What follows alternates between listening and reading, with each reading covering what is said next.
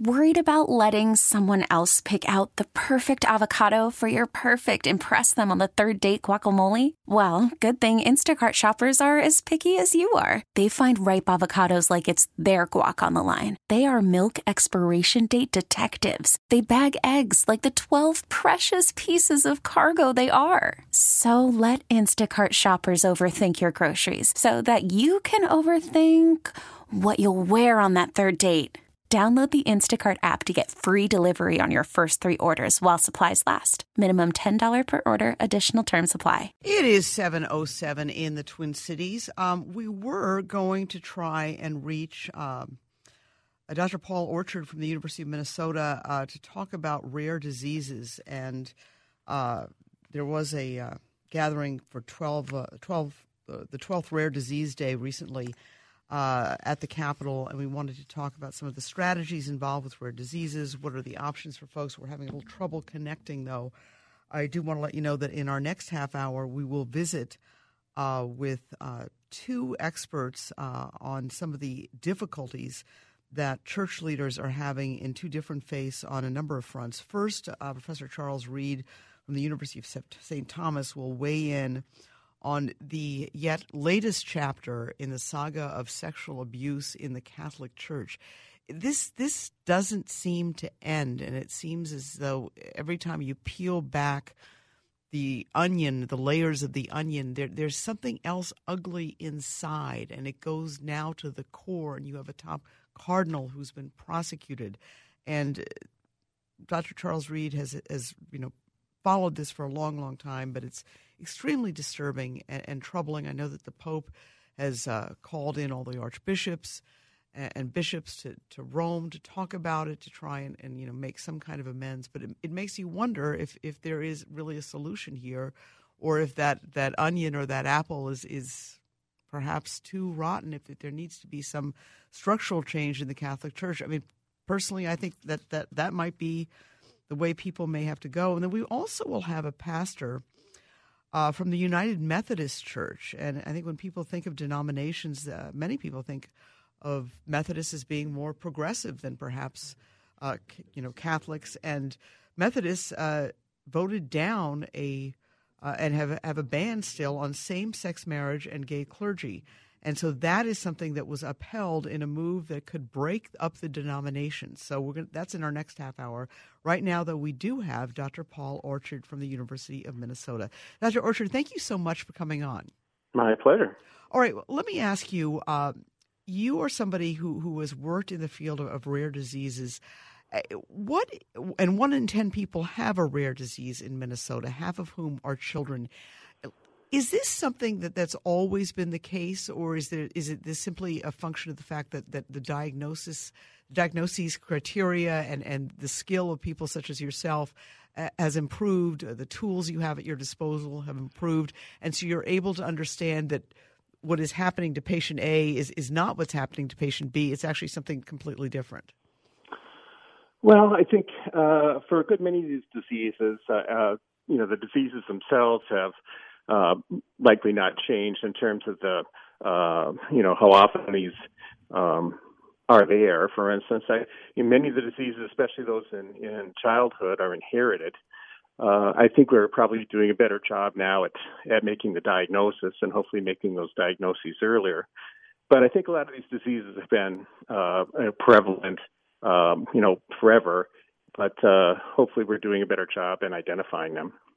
In terms of um, one of the things, one in ten, I mean, that that sounds just so startling. And obviously, people here, especially in the Twin Cities, have access to, to the University of Minnesota, to some of these wonderful hospitals. Folks down in Rochester have the Mayo. Is there the same help, or are there pathways for those who are listening to us now who live in more isolated or more rural areas to get to the places where you have the experts such as yourself?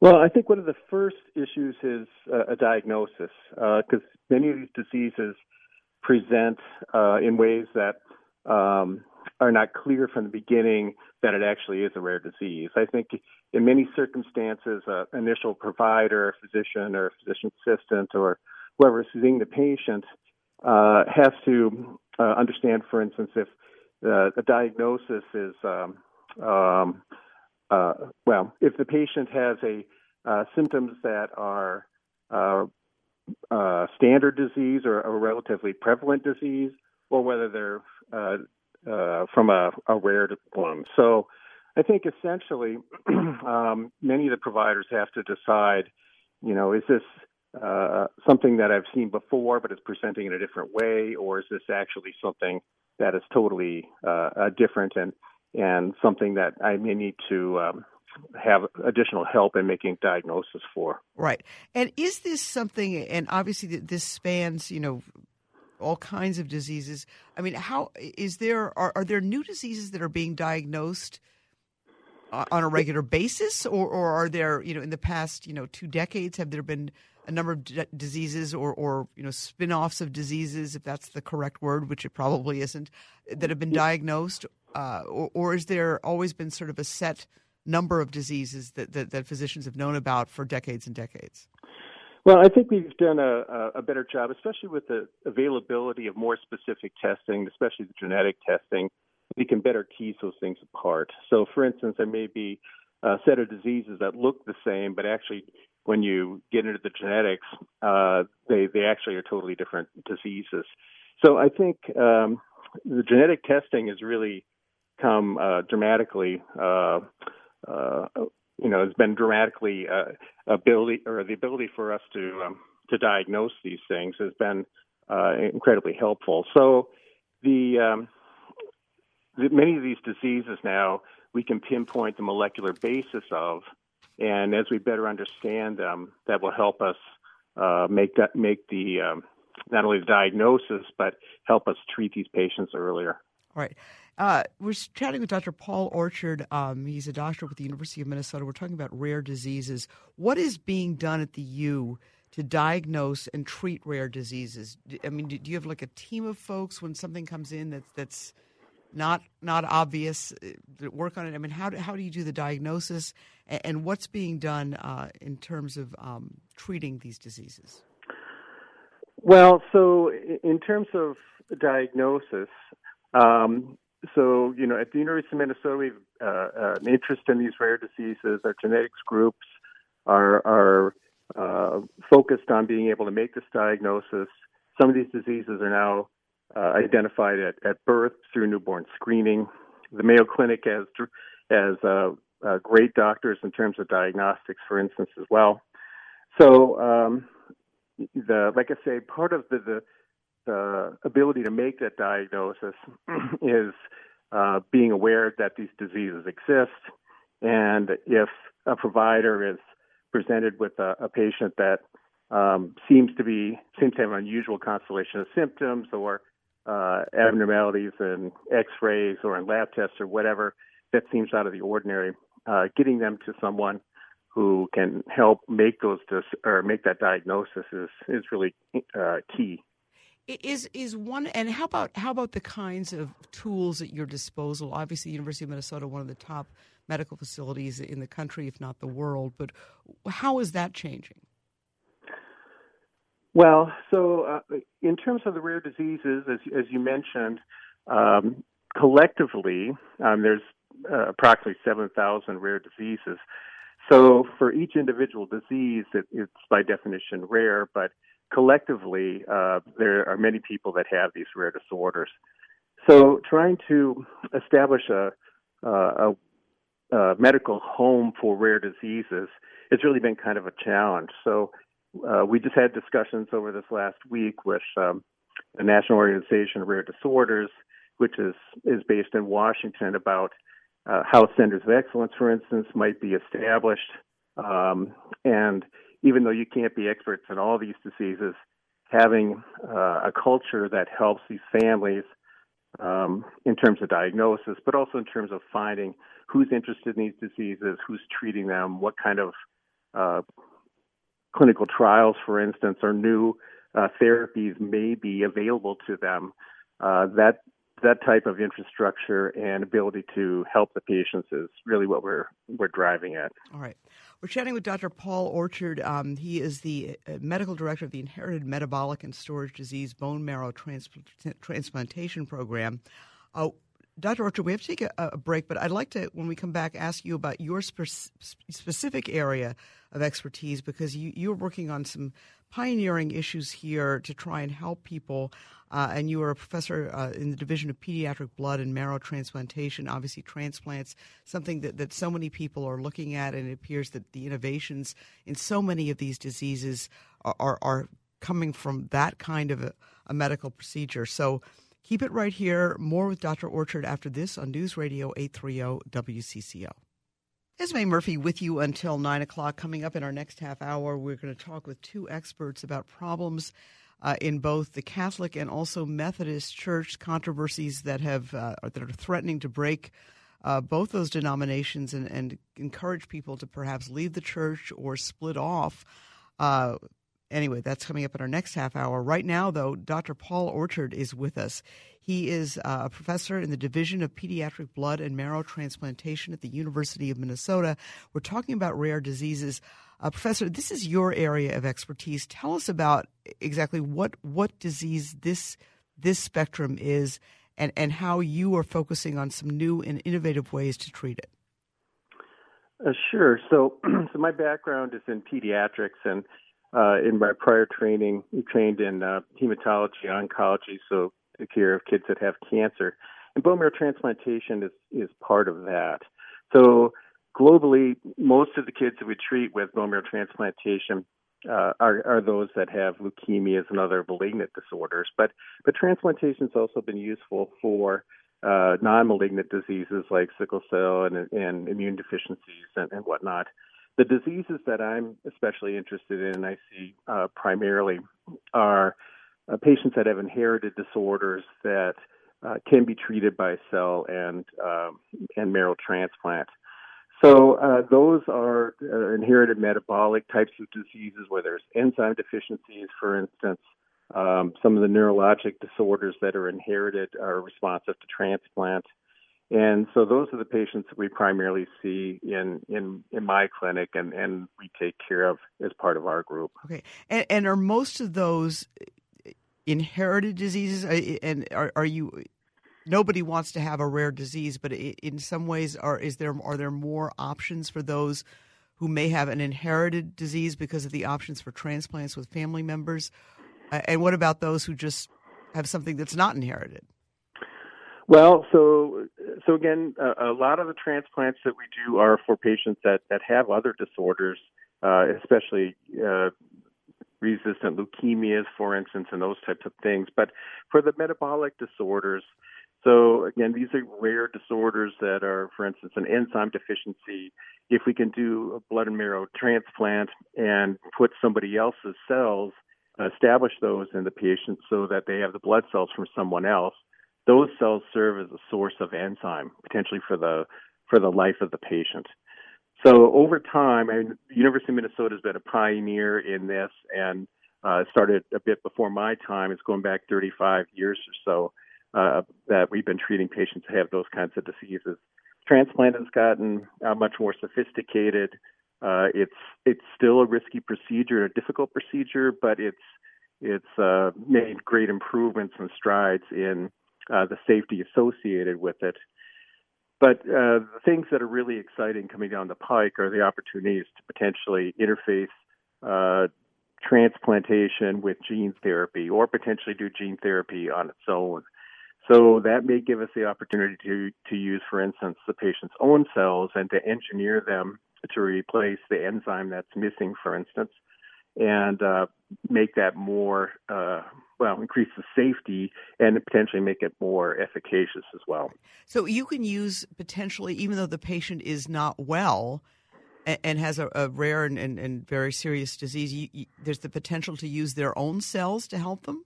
Yes. So historically, uh, the the concept was uh, there's an enzyme that's deficient, for instance, in the, in the entire body. Every cell is deficient in this enzyme. But if you can uh, provide blood cells from someone else that are making enzyme, that those cells can circulate through the body and serve as a source of continuous enzyme that can treat the rest of the body. So we're only replacing the blood cells, but uh, it's a, a, systemic treatment that uh, that we accomplish with transplant. But there's only so much enzyme you can deliver doing that, for instance. And so now, for instance, we can use the patient's own blood stem cells, even uh, even if they're sick. Even if they're sick, yeah. I mean, certainly it's because that sort of uh, for for those of us who are not uh, in the medical profession. That sort of almost seems counterintuitive. Well, it's uh, identifying the patients early gives us a better chance to do this because, as you as you're alluding to, the sicker the patients are, and the further the disease has progressed, the harder it is to treat them. But uh, essentially, there are procedures now where we can re- remove the patient's own blood stem cells.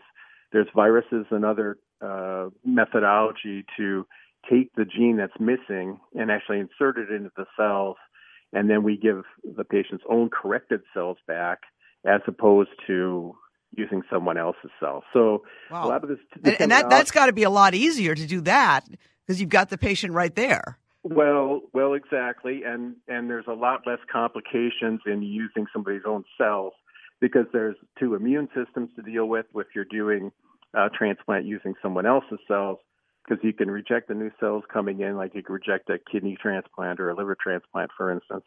And the immune cells from someone else can react to the body of the person who's been transplanted, which is a, a complication that we see on an ongoing basis. So there's a lot more risk of doing transplant with somebody else's cells than if you uh, can, you know, develop one of these procedures to use the patient's own cells. So I, that's really um, something that's taking off now, and we have these opportunities to do these.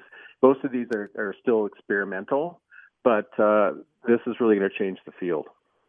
And, and uh, if if that you know if you can have success there, I mean, doesn't that open the possibilities for perhaps using one's own cells in cases of you know perhaps paralysis or you know all all these other um, possible uh, ailments. Yeah, so I absolutely, and I, I think because that that's ex- that's exciting stuff. Oh, abs- yeah, it, it really is. And as we develop the procedures to do this, and they become more efficient, and and some of our colleagues here at the at the University of Minnesota are uh, leading the field in developing these types of procedures.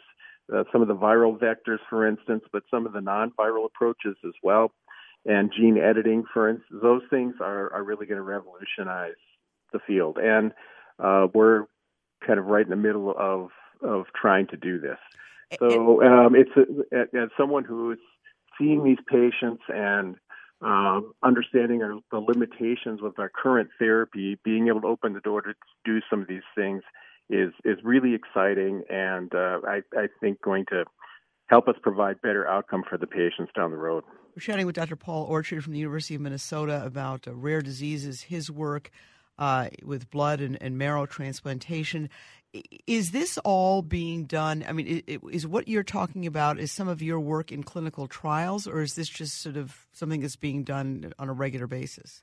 Well, most of these things are, are still in clinical trials. Uh, so we're partnering with with companies, for instance, that are trying to develop these things. We've got historic expertise in the rare diseases, and we have a lot of patients that come to us from all over the, the country and even internationally uh, for therapy. So uh, we're quite adept at, at uh, treating these patients and understanding their problems. So uh, companies tend to come to us to help partner with them in trying to uh, explore how well these therapies are going to work. So obviously not all these things are going to work the way we would hope that they will, but uh, over the next five to ten years, we'll have a much better sense of uh, what's the optimal way to identify a particular uh, problem and and and treat that as opposed to potentially other you know uh, mechanisms of trying to do the gene therapy. All right, well, fascinating stuff, Dr. Paul Orchard uh, from the University of Minnesota. Thank you so much for joining us. Absolutely. All right. Uh, always interesting to get people from the University of Minnesota. So much research, so much interesting research and, and medical efforts being made there to help, you know, with some of these diseases and advances in, in all kinds of diseases. Uh, we're very lucky for those of us who live here in the Twin Cities area to have that resource available for us. Uh, anyway, Esme Murphy with you t- until 9 o'clock. Uh, much more ahead, and coming up in the next hour, we're going to talk with two experts one on the Catholic Church, the other on the Methodist Church. Catholic Church, of course, can deal with troubles with sexual abuse by priests.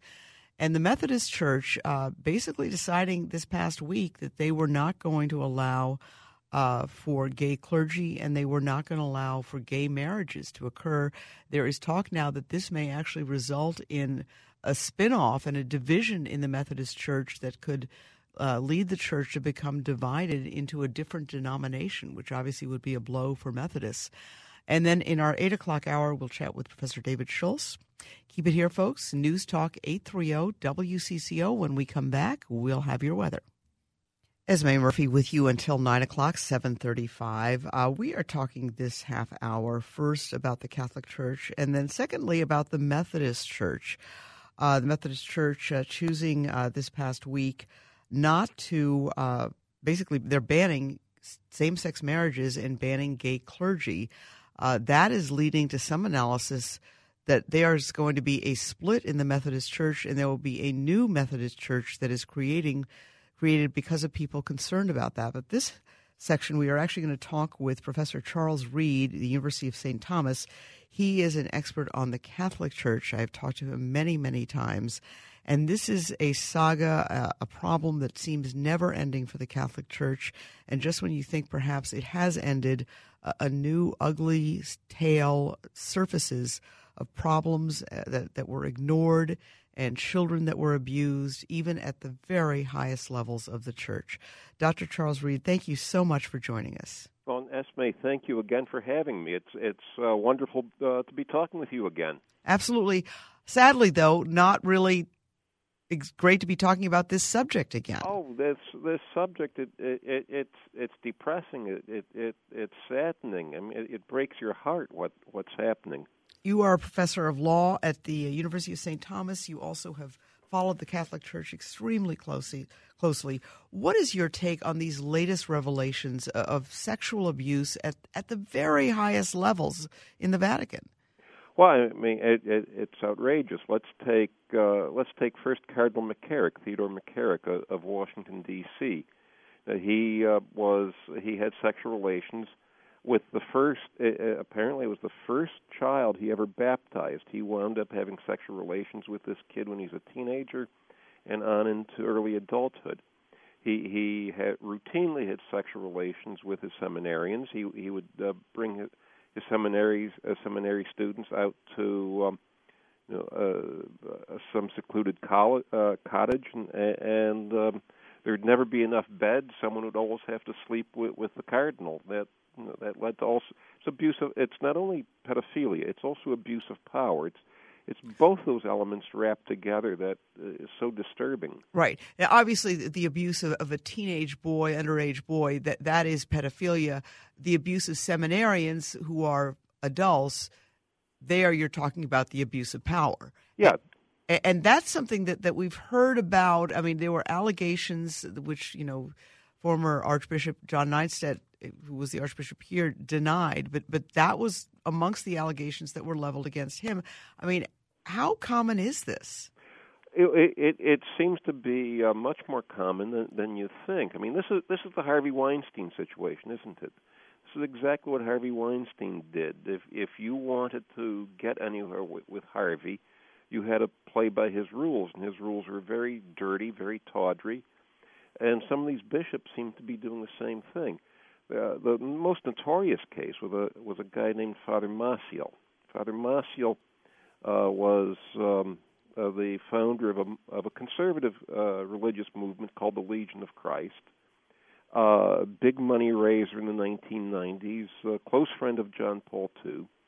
Uh, he had sexual relations with perhaps 100 of his seminary students, and also fathered uh, several children out of out of marriage, and, and I believe two or maybe three continents. I mean, it's just just outrageous. What is the power that somebody, because I, I think even somebody like myself who, who is Catholic doesn't really know the answer to this. What is the power that somebody who was an archbishop would have over a seminarian? It, it, it's a total relationship uh, because if if you're a seminary student studying to be the, uh, a priest, you uh, make an obligation of obedience, obedience to your bishop. That that obligation is total. It, it and it's one way. It's the, the the bishop doesn't make a promise of uh, of obedience to you. It's it's it, it's a one way relationship, and especially in the seminary uh, because you you're studying, you've invested a period of, of years in your studies, and at the end of that, the bishop has uh, a final say. He will either ordain you or reject you. It's all up to the bishop. The bishop uh, is unscrupulous and takes advantage of that. That can lead to horrible things, like we've seen with McCarrick. Can can does the does the bishop also have the power to say I'm going to get you put you in line for some plum assignment that could lead to your advancement through the church hierarchy? Oh, absolutely. I mean, uh, you the the the plum assignment if if if you're in the seminary or or or or, or aspiring to great things is to be appointed to something like the North American College. You're sent. It's a kind of finishing school in Rome for for you know the the, the uh, elite seminary students. It's it's a kind of finishing school, and you go there. It's a it's a school for bishops. It's a school for the the Catholic Church's power elite, and um, so the bishop can also have the power, also have the power to uh, to reward his favorites. I mean, with that's just one example. There are others. And, and so, if you go to that elite school in in Rome, what what what is your trajectory in terms of your career path? Well, it's like a, a future Supreme a Supreme Court nominee going to Harvard or Yale Law School. It it puts you in the in the power network. It puts you with all the all the connections. It gives you it gives you uh, leverage. It, you know, the one thing you know, looking at the McCarrick revelations, the one thing that I, I looked at, I said, well, this was a long time ago that that this abuse happened, but is that a way is that does that make it any better? And i guess part of it was not really all that long ago but also the fact that it, this wasn't revealed until now is so troubling. Well i mean uh, the mccarrick stuff was long ago but then let's look at uh, the there was a scottish cardinal named keith o'brien who was removed from office about 2010 i think or 2012 uh, for much the same reason McCarrick was. He was having sex with his priests and, and seminarians. Uh, there have been th- those uh, rumors uh, circling around Archbishop Nienstedt's head uh, here in the in the Twin Cities. Um, Archbishop Rembert Weakland in Milwaukee uh, didn't have uh, sexual relations with um, with a seminary student, but uh, he did have a sexual relationship with a uh, uh, with a lover and wound up paying four hundred thousand dollars out of archdiocesan funds to keep that secret. That's why he resigned in about two thousand two. It happens a lot. Is it, in your opinion? And we're chatting with Professor Charles Reid, who is an expert on the Catholic Church. He's a professor at the University of St. Thomas. In your opinion, is it going on today? Is it happening right now? Ah, that's a that's a I will say this the Catholic Church has many more safeguards in place than it did even 10 or 15 years ago. Both uh, when it comes to children and seminarians? When it comes especially to children.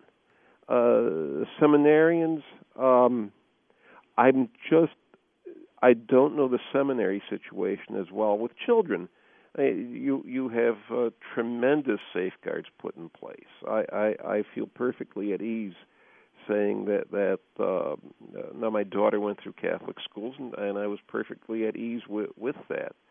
Uh, but um, seminary students, that that's always a tougher question. What, uh, al- although I do think these revelations uh, are a wake up call. I do think the, the the Catholic Church, the hierarchy, Pope Francis, the hierarchy, they've reached what, what you call a teachable moment.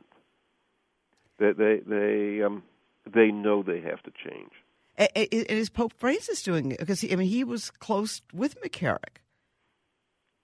Well, he he he wasn't especially close with McCarrick, but he was close with uh, Cardinal Pell in Australia. George. Oh, okay, Pell. Cardinal Pell. That, that that's that's what I'm thinking. I mean, he was close with him. I mean, is he doing enough?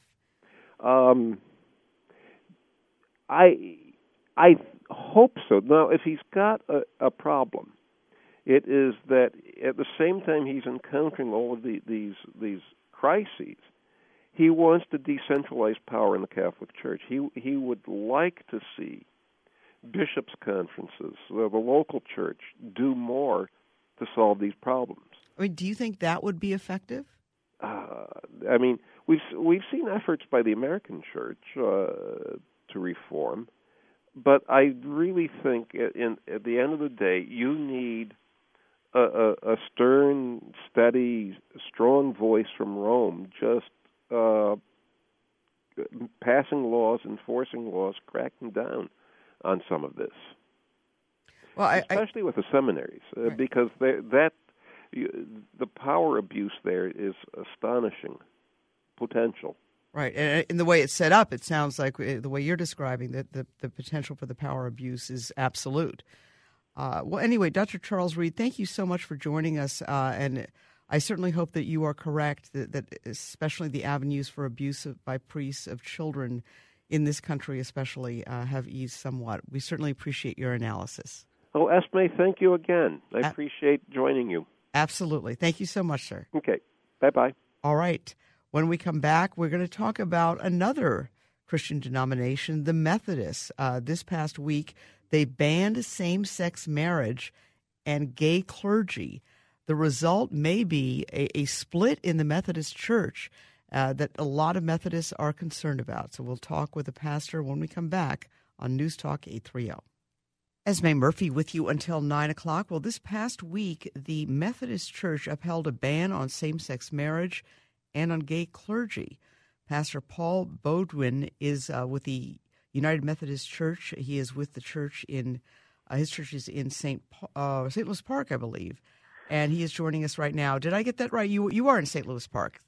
Yes, indeed. Okay. Uh, Pastor Baudhuin, thank you so much for coming on. I, this has obviously been a, a, tough week at the Methodist Church, and it sounds as if a, a, lot of people within the church are not happy about this decision.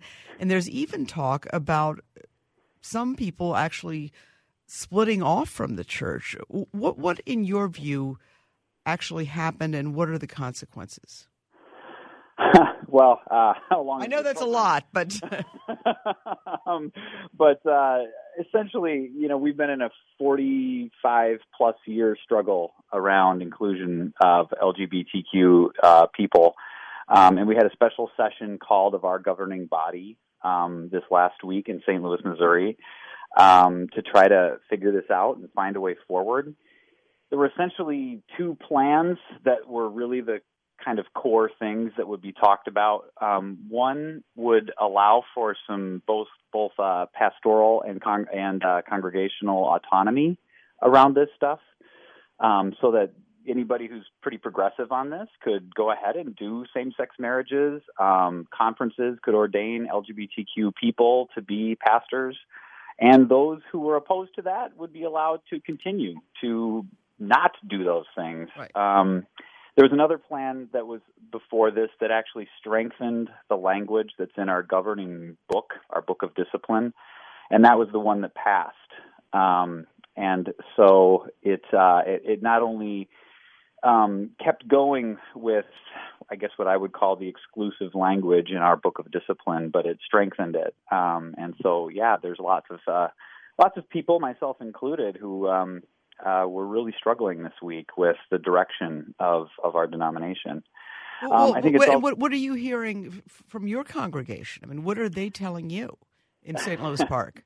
yeah, we um, we recently passed an inclusion statement um, around uh, LGBTQ people and uh, um, saying that we fully include people of of all identities um, and uh, we did that primarily because it was a conversation we hadn't had yet, and we knew that this was coming, and we wanted to get clarity for ourselves. And having that clarity, um, people in my church are pretty upset, wondering what the future means. Um, but the bottom line is, uh, we are still going to be who we are, as are the other churches in our area who are um, fully inclusive of LGBTQ people. Uh, we will just continue to be who we are. Um, we are, uh, and and there are numerous churches, uh, particularly in the Twin Cities, uh, United Methodist churches that are fully inclusive of LGBTQ people. Um, Eden Prairie United Methodist is one of them. Hennepin. Uh, there's there's all kinds of of churches um, where where we will continue to um, to live this out uh, right. regardless. Um, Pastor Paul Baudhuin of the um, United Methodist Church in St. Louis Park, or the Aldersgate United Methodist Church in St. Louis Park, if a gay couple came to you this evening and said, you know, Pastor, we, would like to get married, which of course is legal here in, in Minnesota, what would you say? I would say, uh, let's talk. Let's start meeting together to talk about your relationship and your life, and let's start making the plans. So, you, um, you, that, which is basically a yes. I mean, that doesn't sound like if, if there was a, you know, a heterosexual couple that came to you and tonight and said, uh, "Pastor, we want to get married." Would you say the same thing to them? Uh, yes, yes. Okay. I would treat it exactly the same way. I but deal with it. Uh, doesn't doesn't that mean, Pastor, that you would be in out of line with, with the official doctrine of the United Methodist Church? Yes, indeed, it does. Um, part of our inclusion statement in our church, uh, well, part of it actually says that the church um, endorses me doing such things. It also says that it endorses same sex marriages happening in our building. Um, and it also calls out the language that's already in our governing document. Um, and this we is cite, your local your local church my, in St. Louis lo- Park. This is my local church's inclusion statement says that uh, we reject the, that exclusive language, and we believe that rejecting that language is a way that we fulfill our baptismal vows. One of which says that we will resist oppression in whatever forms it presents itself. And Pastor, so, if I can ask you, was there was there a lot of dissent within your congregation? I mean, was it a close vote, or was it how, how did these things work? Um, we went through about a nine month to one year process of congregational conversations and exploration around this, and um, we're one of the kind of late adopters to this official inclusion in our uh, district. Um, and last August, we passed this inclusion statement by a margin of 96 percent. Well, that's pretty decisive. Yes. to, to, to, to, say the least. Uh, so, what, I mean, let's say that you did perform a, a marriage of, of, a gay couple, which again is, is completely within the law uh, in Minnesota, and clearly yeah. you feel it's within God's law. Yes. What uh, what do you think would happen? I mean, it's, will the hierarchy of the church come down and you know say, Pastor, you could no longer be a path, pastor in our church? I mean, what is the discipline? Um, that's a great question. Um, we uh, one of the things I love about the United Methodist system is that there's a lot of power given to a lot of people, including the laity. Technically, I, is my understanding, and before you, you sort of passively referred to me as an expert, which is not at all what I am, but, but I want to be clear about that. But uh, my understanding is that really anybody could file charges on me, and I could potentially go through a church trial and have my credentials revoked. Um, the United Methodist Church in Minnesota has kind of, in some ways, already been operating on this other plan that didn't pass that allows for some autonomy. So I don't think that would happen, but it could. Um, it very well could because I would be in violation of of our book of discipline. Right. Uh, and it sounds like the organization of the church is sort of inherently decentralized, but it sounds like you have the, if the vote was 96% in favor yeah. of this, uh, it sounds like your congre- congregation is, is very much in lockstep with where you are and, and where they are as a group. Yes. Um, yeah. And, uh, and I'm grateful for that. Um, that that didn't happen, you know, by some kind of unilateral move by me or anything. Um, we really had some, I think, very authentic conversations around this stuff, and and and to be fair, our our system um, is such that our bishop and the bishop's cabinet appoint pastors to churches, and they work really hard to find good fits. And they thought this one was a good fit, and and we've seen over and over that that it is a good fit, and this is one of the fruits of that um, of of a I think an appointment that worked out well. All right, and uh, obviously this will be the first Sunday yeah. since the vote. yeah. Is will there be? Uh, I mean, I, I, don't I don't want to like leak your sermon or anything like that, but but are are you going to be addressing it tomorrow? Um, yes, absolutely. I, I quite honestly, my personal opinion is that I think it would be irresponsible not to address it. Sure.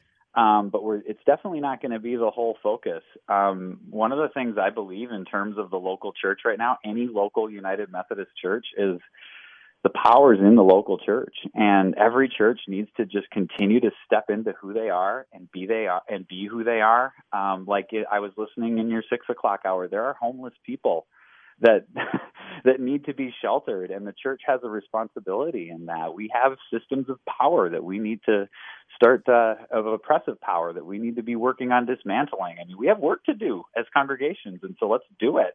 Let's just continue to do our work. So we will address it but part of addressing it will be let's just continue to be who we know who we are well, Pastor Paul Baudhuin, thank you so much for your time, and I'm sure those uh, who will be attending church tomorrow will be looking forward to your sermon. Well, thank you very much. I appreciate the time. All right, keep it here. News Talk 830. Hey, Rob Bradford here. I have set out on a mission with my good friends at FanDuel to prove what I have known for some time baseball isn't boring. Now I have a daily podcast to prove it with some of the most notable people in the baseball world, screaming baseball isn't boring from the mountaintops or at least agreeing to come on our show. Players, managers, GMs, and yes, even the commissioner of baseball, Rob Manfred. It has been a constant wave of baseball's most powerful voices. So join the revolution. Subscribe and soak in Baseball Isn't Boring. Listen on your Odyssey app or wherever you get your podcast. You'll be glad you did.